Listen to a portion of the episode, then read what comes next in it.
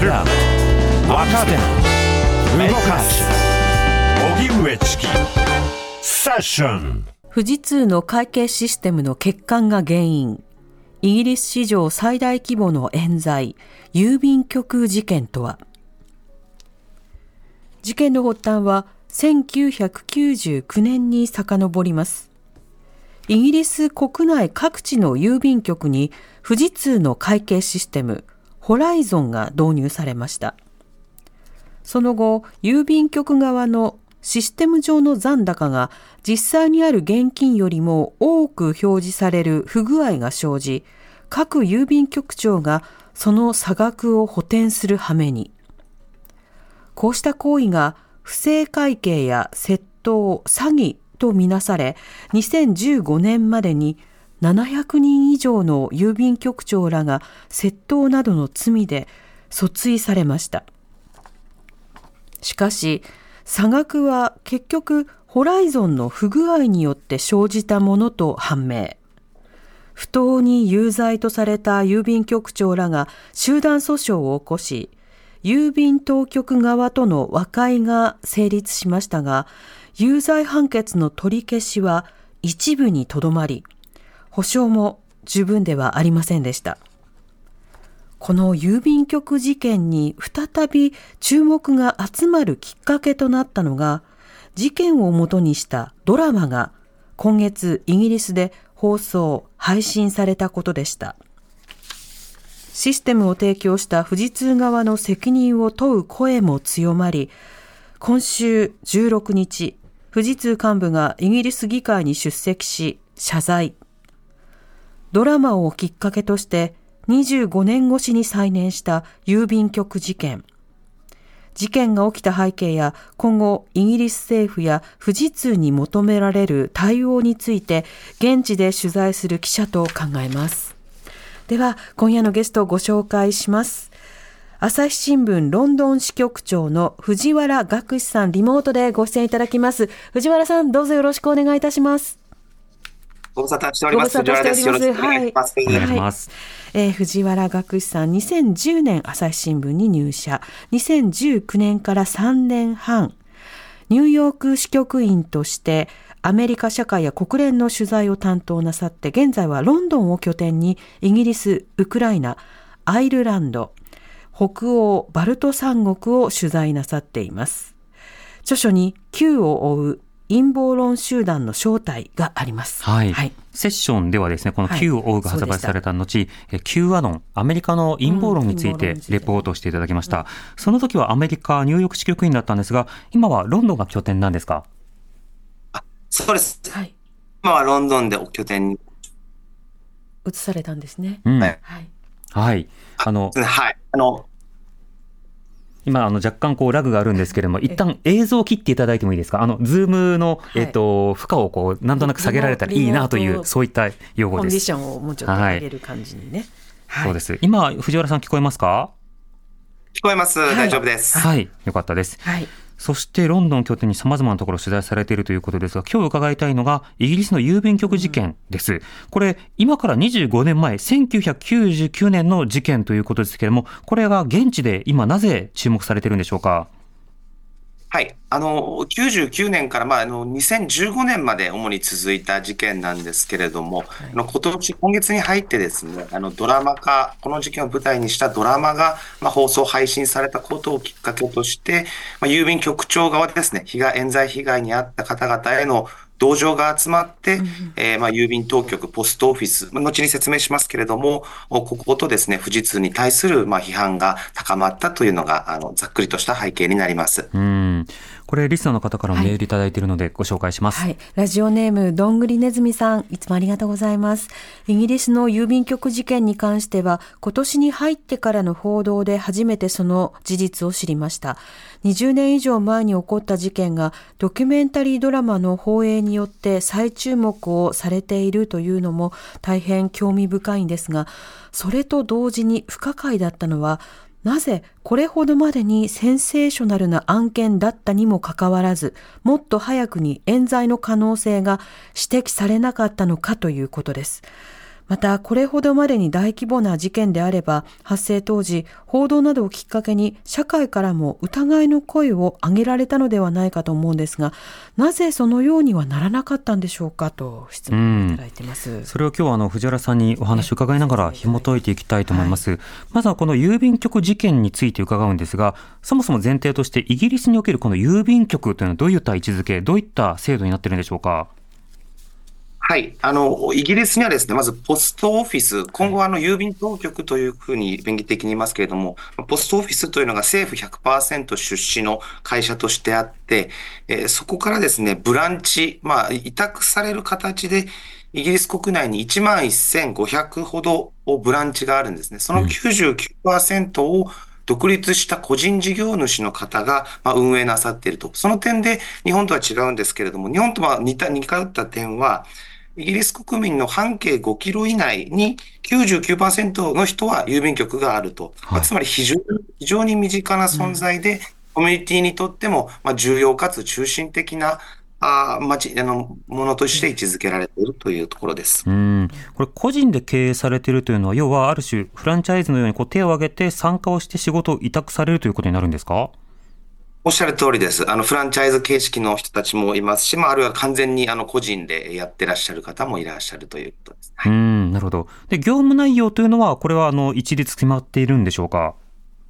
そうですね。あの、まあ、あの、預貯金であるとか、年金の受け取りですね。これが非常にあの、大きいんですけれども、うんあと、まあ、郵便、郵送業務の窓口受付、こういったことで、毎週ですね、延べ9500万人があの、利用していると言われています。イギリスの人口がまあ、大体7000万人弱なので、そういった意味で非常に、あの、まあ、みんな、みんなが、誰もが使う、日本の郵便局とかなり似通っていると思います。その点では。ん、はないるほど。そしてその郵便システムの中で、えー今回は多数の郵便局長らが逮捕される事態になりました。この郵便局長というのが今言ったように独立した個人で運営している方ということになるんですか？おっしゃる通りです。郵便局長というのは、その独立した個人事業主のことを指します。うーん。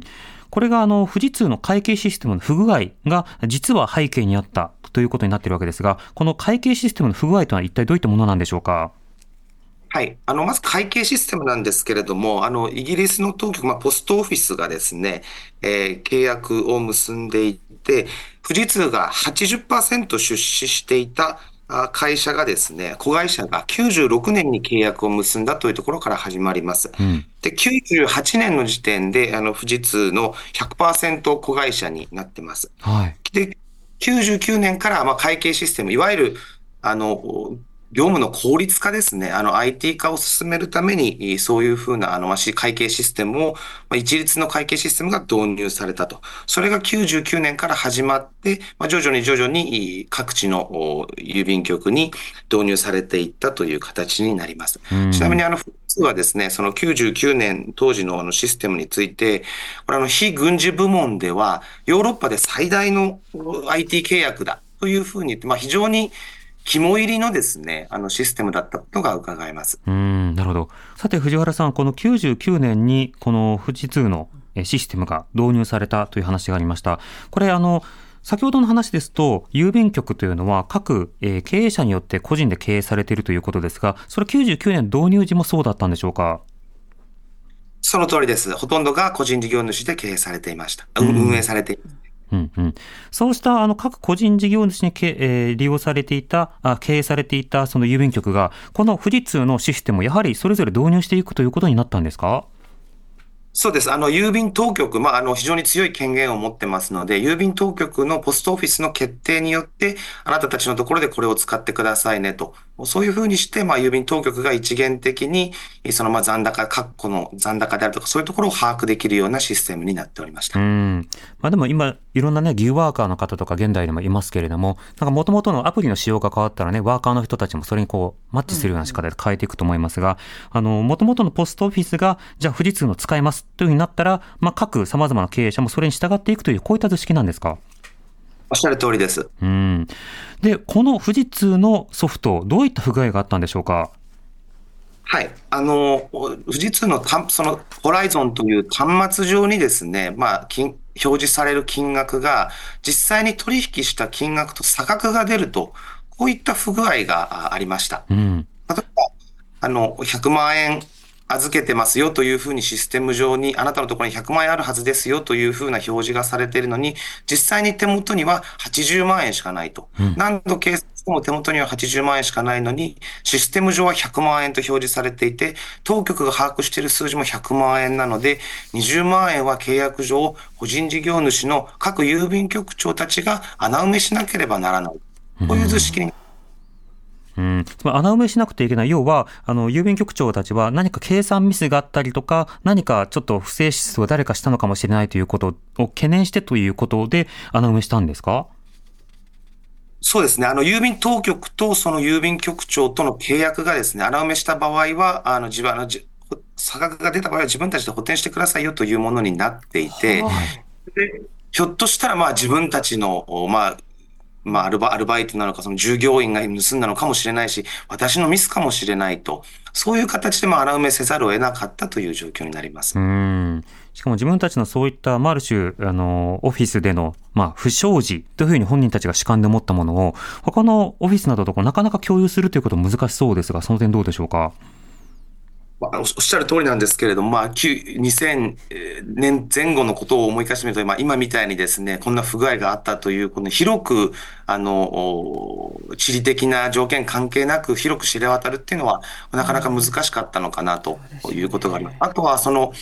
お郵便当局、ポストオフィスにはですね、あの、個人をこう刑事訴追する権限が、極めて強大な権限があって、自分たちの証拠をもってして、自分たちでその個人を裁判所に送ることができると。これも今すごく議論になってるんですけれども、それで彼らがですね、あの、被害者の方たちに言っていたのは、こんなことになってるのはあなたたちのところだけですよと。ホライゾンには何も問題がないですと。私たちがホライゾンの記録を見る限り、あなたたちのところでこう差額が生じていて、あなたがそれを盗んだんじゃないですかという、まあ、嫌疑をかけるわけですね。で嫌疑をかけた人は、あの、2000 1999年から2015年までに、実に3500人に嫌疑がかけられた人が及んで、そのうちのまあ700人以上がですね、訴追されて有罪判決を受けたと。はい。こういうになっております。うん。736人は訴追と有罪、これセットになってるんですか？そうですね。おっしゃる通りです。はい。ああ、なるほど。でもこれあの、まず、その、ポストオフィス、これ先ほどの説明ですと、国が100%株を持っている民間企業ということになるんですか？そう、その通りです。はい。その民間企業が個人訴追の権利も持ってるんですか？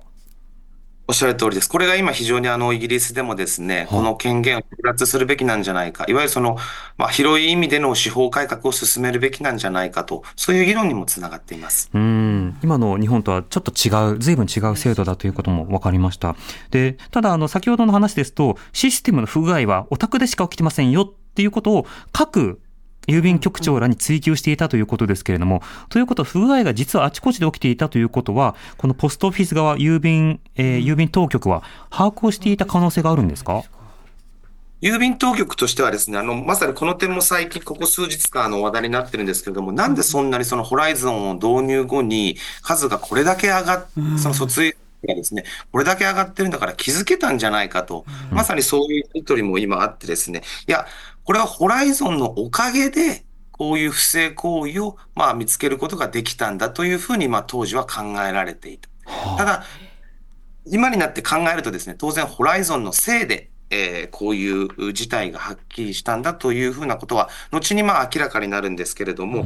まあ今になって振り返ってみると、まあなんで気づけなかったんだろうと、まあその時気づくべきだったということをですね、あのポストオフィスの方が証言なさったりしています。うーんこれ後ほどまたあの少し説明が出てくるかもしれませんが、あの実際の金額とシステム上の金額にズレがある、このズレが出るという、まあ、エラーというかバグというのは、これなぜ生じたのか、この点はどうなんでしょうか？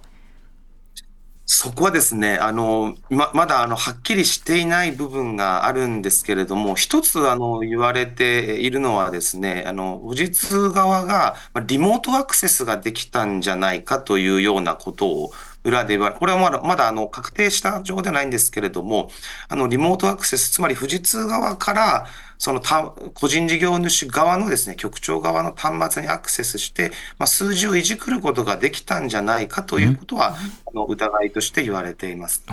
ということは、えーシステムエラーというだけではなくて、何か人為的な要素があり得たのではないかという疑惑も出ているということですか？おっしゃる通り、あの、バグとかエラーについてはもうはっきりしているんですけれども、はい。そこにひょっとしたらその人為的な要素もあったのではないかということは、あの、言われています。これはあの、ドラマでもですね、あの、その、登場している、いあの、その話題になったドラマでも、あの登場するシーンなんですけれども、うんうん。ということはも、もしかしたら、かすめ取った人がいるかもしれないとか、そういった話ですか？そうですね。あの、おほとんどはですね、まあ、これまでの報道とか調査を見る限り、ほとんどはそのシステムとか、あの、エラーとか、まあ、バグですね。そういったものに起因するかと思うんですけれども、あの、一方で、まあ、そういう可能性もまだ残っているのではないかという線で、あの、今、調査が進められています。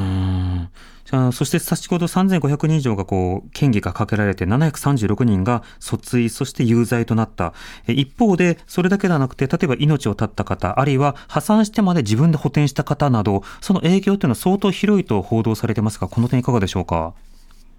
そうですね。あの、恥ずかしながら私もあの、イギリスに来るまでこの事件のことはあの、知らなかったんですけれども、非常にあの、やっぱり影響力が大きい、あの、ものすごい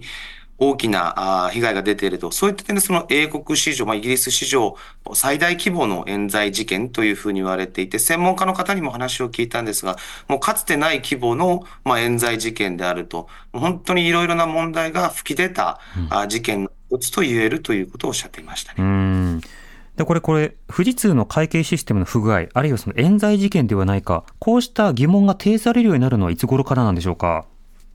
はい。あの、もちろんその冤罪被害者にあった本人たちはですね、これはおかしいのではないかということ、声をですね、まあ、直後から上げ始めていたんですけれども、広く知られるようになったという点で言うと、まあ、システムの導入が始まってから10年後、2009年のことですね、あの、専門誌であるコンピューターウィークリーというところが、7人の郵便局長の証言とかをもとにですね、ホライゾンには深刻な欠陥があったと。いう疑いを報じました。この記事をきっかけとしてですね、郵便局長の横のつながり、郵便局長のための正義同盟というふうな名前がついてますけれども、こういった団体が組織されました。うん。2009年報道がきっかけに、割とチームはすぐ作られたんですか、組織は。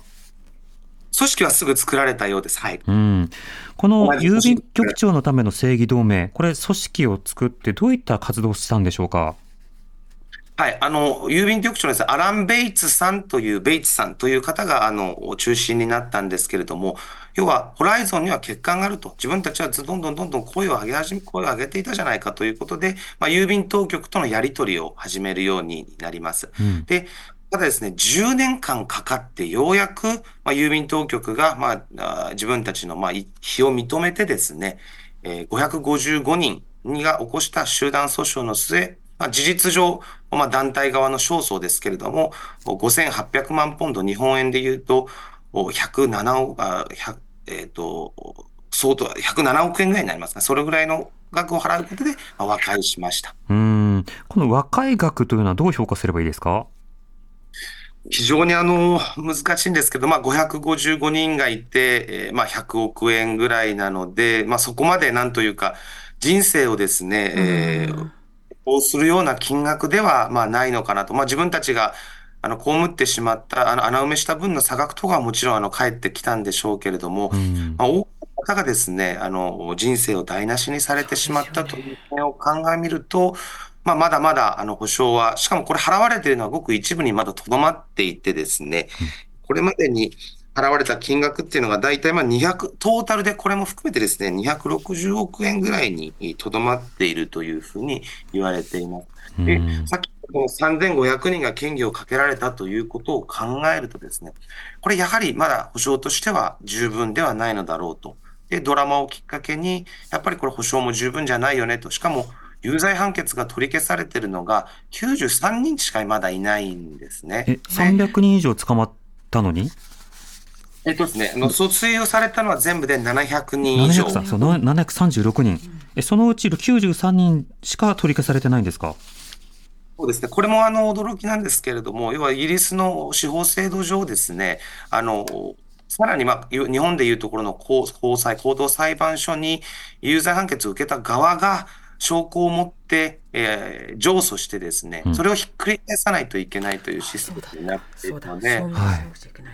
なので、まあ、あー郵便当局以外にもですね、検察当局から起訴された人とかもいるんですけど、まあ、合わせて1000人弱と言われてますけれども、おまあ、その1割程度しかまだあ汚名を注ぐことができてないという形になります。ほう。となると、例えば刑期、刑の執行、あの、例えば懲役刑なのか、あの、罰金刑なのか、この刑期という、刑、刑というのはどういった内容だったんですか？はい。あの、禁錮刑を受けた人っていうのは、まあ、それほど多くなくてですね、まあ、はいいわゆるその、強制施設に収容される方っていうのはそこまで多くなかったんですけれども、例えばその社会奉仕活動を命じ、命じられるとかですね、そういったかな、そういった有罪判決が多かったようです。うーん、なるほど。それで、しかし保釈された方も、あの、まだ少なく、えそして判決も取り消しが少ない。これ判決取り消されないと、例えば、あの、場合によっては日本でも、その前歴などにこう、記入しなくてはいけないとか、いろんな、あの、公的資料に残るとか、あの、ネガティブポイントなどもありますが、イギリスではどうなんでしょうか？おおっしゃる通りでですね、あの、有罪判決が出て、まだ、あの、それが取り消されてない、破棄されてないということは、あの、いろんなところに申告義務が生じますので、非常にそういった点でもですね、あの、危惧されることかと思います。なるほど。これ、郵便当局の問題と、えそれから司法の問題と、えそして富士通の問題、それぞれあるんだということが今出てきました。ちょっと富士通の話に戻りますが、これ、富士通側はこれまではどういった対応をしてきたんでしょうか？はい。あの、先ほども言ったそのコンピューターウィークリーの記者がですね、あの、先日あの、BBC に出て、まあ、事件についてどう思いますかというインタビューを受けてたんですけれども、うんその方がずっと富士通にこの14年間、あ取材をかけ続けていたと。で、一方でずっとノーコメントを貫かれたそうなんですね。うん。と、また、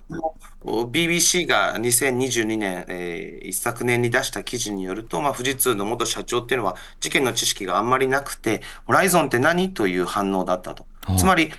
まあ日本の富士通本社からしても、まあ、イギリスの子会社あからしても、できるだけですね、このおホライゾンのお不具合に起因する冤罪事件から距離を置こうとしていた。これはもう間違いないです。大きく騒がれないように、まあ、距離を置こうとした。これはあくまでも今調査中の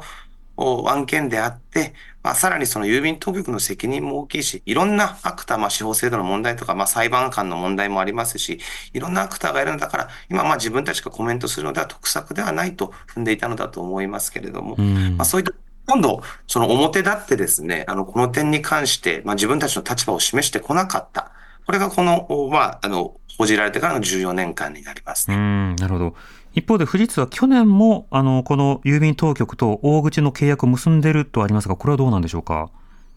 そうですね。あの、去年の秋にもですね、このホライゾン関連のデータセンターをめぐって、えー66億円の契約を結んでますし、うん。えーこ、これまでにですね、あの、非常に多額のもの、ホライゾン関係でずっと高契約を取り続けて、えーあの、おります。うーん、なるほど。だけど、日本の社長は、まあホライゾンって何っていう反応で、この不具合についても、少なくとも社内で、あの、表立って反応するような案件だとはされてはなかったということですか？そうですね。あの、今、これもやっぱり今振り返ってみると、まあ日本の、おまあ私も含めてですが、日本のメディアというのもしっかりまあ追求してこなかったし、そういう点も、まあやっぱり反省としてあるのかなと思います。うん。そして合わせてなんですが、これ、郵便当局の、まあ、問題、あそこにあの独自の、あの、訴追の権限があることや、あの、どんどんどんどん追及していって、個人に責任をかぶせていったという問題もありますが、これに対して、こう、有罪の判決を出したのは裁判所だと思うんですが、司法の問題というのは藤原さんどう見ますか？そうですね。あの、やっぱりその郵便局側、郵便当局が、ポストオフィス側がですね、まあ、ホライゾンは機械ですよね。機械を使って、これだけの本来はお金があるはずなのに、郵便局長側はそれをその過少に申告してきたんだと。これはいけないよねと言われてしまったときに、やっぱりその、例えば IT の知識がなかったり、そもそもホライゾンって何っていう知識がなかったりする裁判官にとって、いや、これはもうちょっとちゃんと精査するべきだという声を上げるのはなかなかやっぱり難しさがあったのではないのかなと思う一方でですね、うん。やはりこの、おまあ、システムそのものを疑って、本当にゼロベースで証拠を精査する、こういった必要性も裁判所側にもやはりあったのではないかなと思いますし、まあ、もちろんその安全と訴追し続けたポストオフィス、郵便当局側の問題っていうのもあの大きかったのかなと思いますね。うん、それぞれのレベルの問題というのが同時にあるということですね。またこれ、政府の対応というのも、あの、後にまた出てくるので、今のところは富士通側、郵便当局側、それから司法側、で、プラスアルファ後ほど出てくる政府の話もあると、そういった問題だと理解してください。でその上で藤原さんは、あの郵便局事件で有罪判決を受けた当事者に取材をしているということですが、どういった方だったんでしょうか？はい、あの、イギリスの北東部でですね、あの、まあ、田舎町で、えー郵便局を経営していた、あの、ポーリンさん、ストーンハウスさん、ポーリンさんと呼びますけど、ポーリンさんにあの、お話を聞いたんですけれども、あの、彼女はそのシステムの不具合によって、まあ、300万円相当の、まあ、差額が生じたと。で、小さ小さな子供2人を育てていて、まあとてもそんなのは払えなくなって、で、郵便当局側からあなた盗んだんじゃないですかとこう権限をかけられるわけですね。で、でもうシステムのにアクセスする鍵を取り上げられて、まあ、営業停止処分になると。当然収入も途絶えるので、生活費であるとか、住宅ローンであるとか、そういったものが払えなくなって、破産宣告を受けてしまいました。うんで結局そのお2008年になって、まあ、不正会計の罪で刑事訴追されて、で当局の調べもですね、非常に厳しかったよ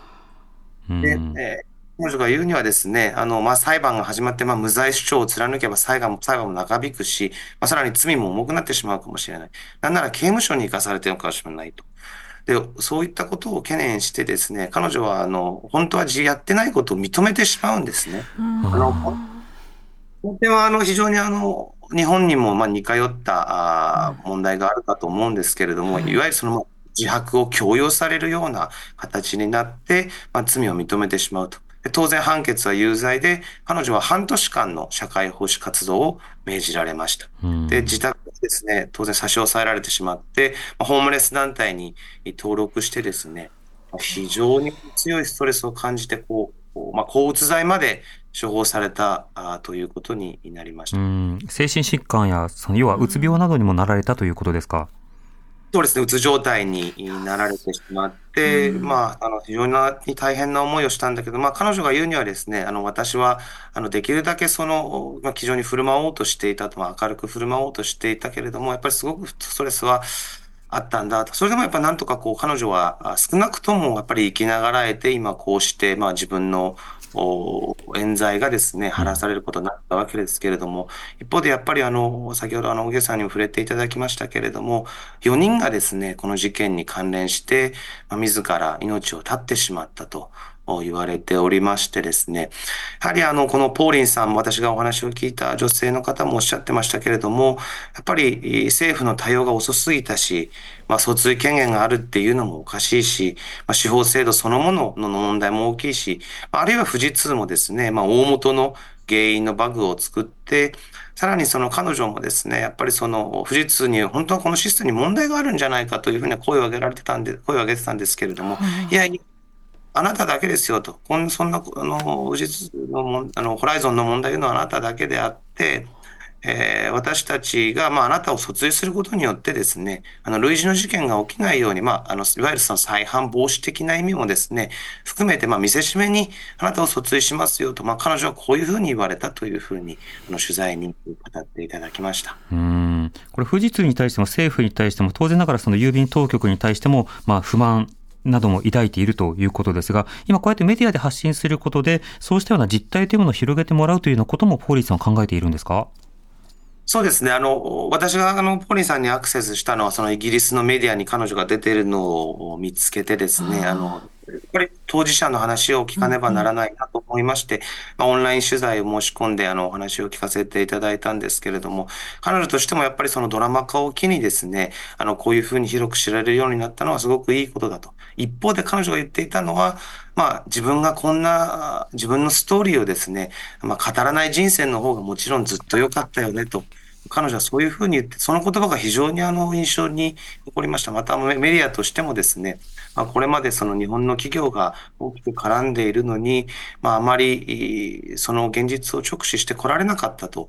まあ、そういった点に関しても少しやっぱり問題があったのかなというふうに反省しました。うんまたあの、これ政府の対応が遅すぎるという話、ポーリーさんからされたということですが、政府100%の会社における、まあ、こういった出来事に対して、政府はまあ追請求の説明だけではなくて、まあ、企業選定であるとかさまざまなところについて、あの、まあ、再検証したり、それからまあ説明責任を果たすということも必要となるとは思うんですが、この点藤原さんどうなんでしょうか？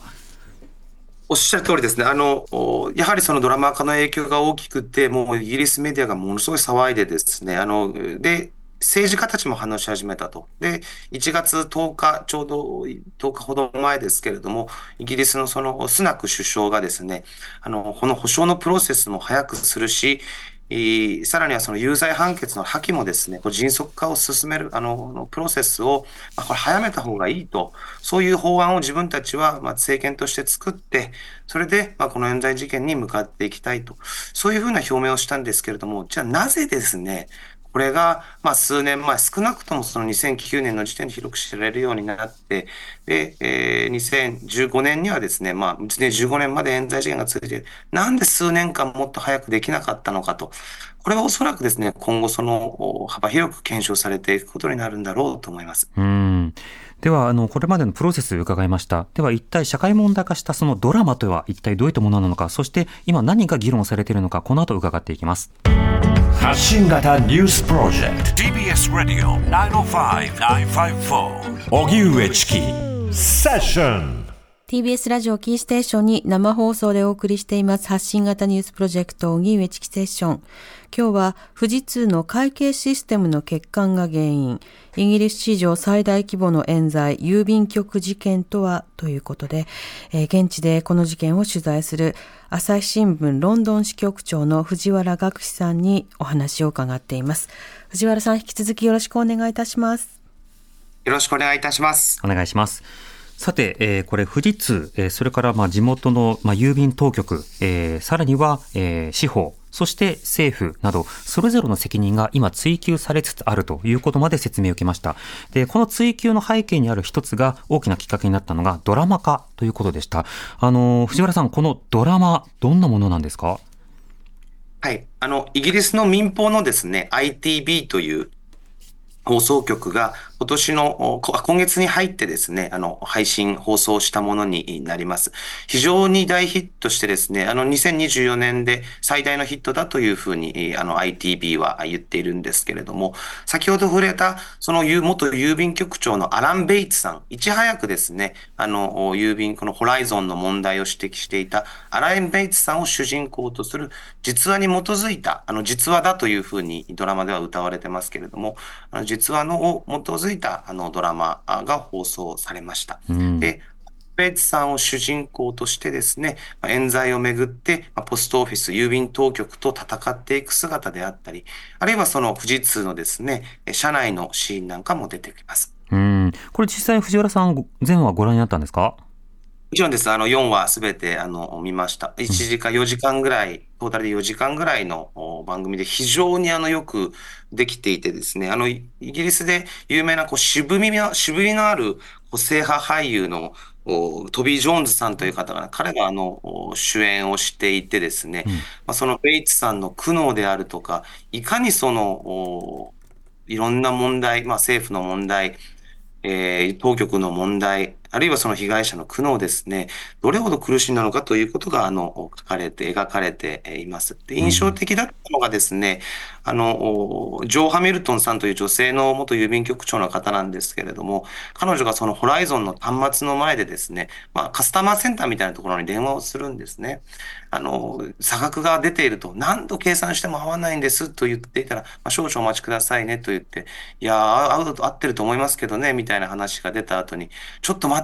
って、今私の目の前で、この数字が2倍になったと。つまり穴、穴埋めしなければならない差額がさらに高額になってしまったんだけど、いや、そんなことはないはずなんですけどね。というようなシーンが出てくるんですね。でこういったシーンがあるとですね、やっぱりその、このシステムは一体何なんだというふうな、で、この事件ってそもそも一体どういった事件だったんだというですね、非常にその国民のまあ、アテンション、注意をですね、引きつけるような、で、さらに郵便局長側に同情が集まるような、そういったドラマになっておりました。うん、なるほど。これちなみにあの、富士通であるとか、まあ、例えば日本製とか、あの、アジア系のこコンピュータシステムの、イギリスにおけるそのイメージとか評価っていうのは藤原さん何か感じるところありますか？これもあの専門家の方にの聞いたんですけれども、富士通はもうそもそもこのドラマ化をきっかけとして、まあ彼らの今の評判はですね、まあかなり悪くなってしまったということをその専門家の方がおっしゃってまして、まあもちろん一部では、あの、その知られていたことではあるんですけど、やっぱりこのドラマ化を機にですね、富士通に対するイメージが非常に悪くなって、さらにですね、少しそのイギリスメディアなんかを見ていると、まあ、富士通を少しちょっと、攻めすぎではないのかなという印象を受けるぐらい、こう、富士通にですね、フォーカスして、えーいろんな記事が、あの、出ていてですね、うん。まあ、彼らとしては、あの、富士通側としては、これ以上のそのダメージの、が大きくなるのは避けたいんだろうなというふうなのは、まあ、少し引いた目線で見ると、思いますねう。んもちろん富士通の責任が最大限追及されるべき。そして再発防止や説明がされるべきということと、まあ、イギリスのその司法制度や郵便局制度など、そして政治の責任というのを、これは同時に追及することが必要になるということですか？おっしゃる通りです。あの、もうこれはもう同時並行で、あの、進めていくべきだと私は思いますし、まあ今、あの、2021年からですね、あの、法定調査、公的な独立調査が、あの、現在進行中でして、今日もまさに、あの、開かれていて、富士通の幹部が、あの、出席したりしているんですけれども、あの、そういったその調査を通じてですね、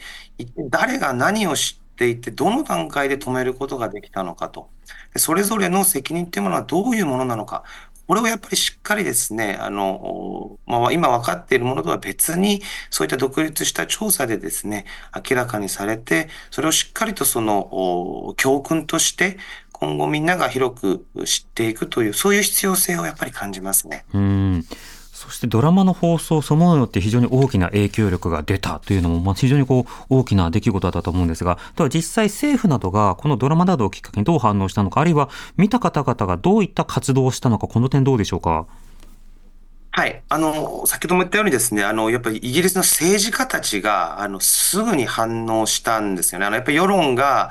あの、反応して、一体そのポストオフィススキャンダルとこちらで言われてますけれども、ポストオフィススキャンダルっていうのは一体どういうものなのか、誰が一体何が悪かったんだっていうことで、当然その政府が100%出資している会社なので、政府側もこれにすぐさま、あの、反応し始めたと。で、イギリスではですね、あの、今年の秋頃にも総選挙があるというふうに言われていて、まあやっぱりその、イギリス政府としてもこれをどんどんどんどん放置していては、あの、自分たちの支持率が、政権側の支持率が悪くなるだけなので、これはやっぱり放置しておけないよねと。まあそういう背景もあったと思いますけれども、うんうん比較的早く、あの、イギリス政府は、あの、反応して、まあ、そういった有罪判決の破棄であるとか、訴訟の迅速化であるとか、そういった法案のまあ策定をすると。と同時にですね、議会に富士通であったり、ポストオフィス側の幹部を呼び出してですね、改めて、もう議会の調査っていうのは終わってるんですけれども、うん改めて議会でも話を聞こうじゃないかと。で、議会で話を聞かされたっていうのが、まあ、先前回の16日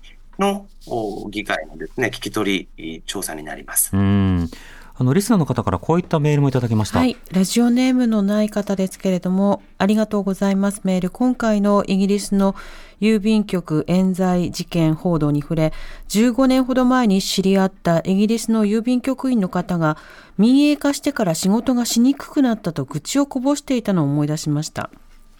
個人で郵便業務を請け負う場合もあると記事で読みましたが、日本の民営化の状況とは違った背景を感じますと。いただきました。うんこの郵便局のあの問題、郵便当局として、これシステム上の問題であるとか、権限の問題などについても藤原さん問われているんでしょうか？そうですね。あの、おその郵便局の、まあ、と当局、ポストオフィス側のですね、あの、権限、訴追するほどの権限を持っていたっていう、これ非常に、やっぱり問題視されてまして、それをそもそもまあ剥奪するべきなんじゃないかと。うんお私的訴追権限と言われたりなんかしますけれども、要は一般の企業が、しかも今回の場合、ホライゾンっていう自分たちが導入を決めたですね、システムをもとに、やっぱり個人を訴追すると。でそれでこれだけ大きな冤罪事件が生まれてしまったので、やはりその、おまあ、民営化の一つの負の影響というのもあると思うんですけれども、まあ、業務委託、どうしても業務委託ってなると、お郵便局側、個々の郵便局側からすると、やっぱりお上になるわけですね。しかも100%出資、政府が100%出資しているところだと。そこに対して個々人がですね、立ち向かっていくというのは、これやはりなかなか難しいものがあると思います。なので、こうどういうふうにですね、まあ、あの、この組織的にえー改変していくのかと、改造していくのかと。そこのその改善するという作業も、まあ、今後、まあ、調査報告の結果次第だとは思うんですが、問題になっていくと思いますね。そうですね。とりわけこういったシステムなどの導入によって、個人事業主などを大量に雇うというのは、他の様々なサービスなどが行われている中で、あの、メインのプラットフォームがそのシステムを押し付けた結果、個々のギグワーカーなどが、まあ、大量にこう、冤罪を受けたり支払わなくていけないという実情が出たとしても、あのさほど、こう、なんていうんでしょう、こう、救済されないような社会ということになってしまうと、あの、イギリスにおいても、あるいはその他の司法、まあ、法治国家においても大問題になるということ、この深刻さということ自体は、あの、今、イギリスでは藤原さん、あの、議論されている、受け止められているんでしょうか？